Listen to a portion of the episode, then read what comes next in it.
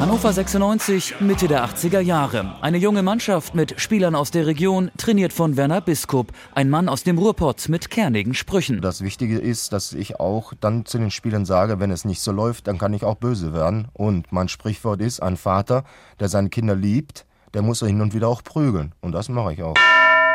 Otto Real hat mal gesagt, nur ein glatter Bruch Schienbeinbruch, das dauert drei Tage bei ihm. Ja, so ähnlich bin ich auch, ein bisschen rustikal veranlagt. Biskup kommt an im Team um Kapitän Bernd Thiele. Er, er kann uns also motivieren vor dem Spiel. Er, er, hat seine ruhige Hand wieder. Er schreit auch mal, was auch als Trainer sein muss. Aber ich glaube, wir haben mit Herrn Biskup einen Glücksgriff gemacht. Doch Werner Biskup, und das hatte auch schon sein ehemaliger Trainer Kuno Klötzer erkannt, hat zu diesem Zeitpunkt eine Schwäche. Werner Biskup hat nur Stärken gehabt. Oh, vielen Dank. Ja, ja, ja. Nur nach dem Spiel, da, da, da musste man ein bisschen aufpassen.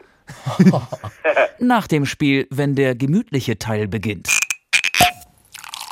Anfang der Saison habe ich die Spielerfrauen eingeladen, damit man sich auch kennenlernt. Und habe ich mit denen Kaffee und Kuchen und vielleicht ein Glas Sekt getrunken. Am 19. November 1985, Hannover 96 zu Gast bei Eintracht Frankfurt, ist mehr als nur ein Glas Sekt im Spiel.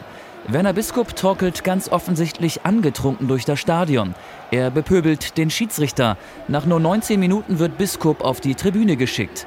Auf der Pressekonferenz nach dem Spiel analysiert er den Sieg seiner Mannschaft mit schwerer Zunge. Zwei Tage später wird er als Trainer von Hannover 96 entlassen. Komm, Frost, du musst das sehen, Jimmy dass ein Mann daneben ist gut postiert. Branko Sebetz, Ende der 60er Jahre Meistertrainer bei den Bayern, Ende der 70er und Anfang der 80er Erfolgstrainer beim HSV.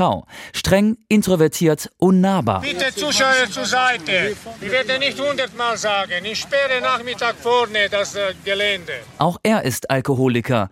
Zu einem Bundesligaspiel in Dortmund fährt der HSV ohne seinen betrunkenen Trainer. Sebetz hat die Abfahrt verschlafen und rast später in einem Mietwagen seiner Mannschaft hinterher, in Schlangenlinien auf der Autobahn. Die Polizei stoppt ihn mit 3,25 Promille. Ein andermal bei einem Spiel in Bochum döst Sebetz angetrunken auf der Bank. Längst hat er seinen Spitznamen weg, Fernet Branko. Obwohl er mit dem HSV Meister wird, obwohl er mit seiner Mannschaft zur Halbzeit der Saison 1980-81 Tabellenführer ist, wird Branko Sebetz entlassen. Er stirbt 1988 mit nur 59 Jahren.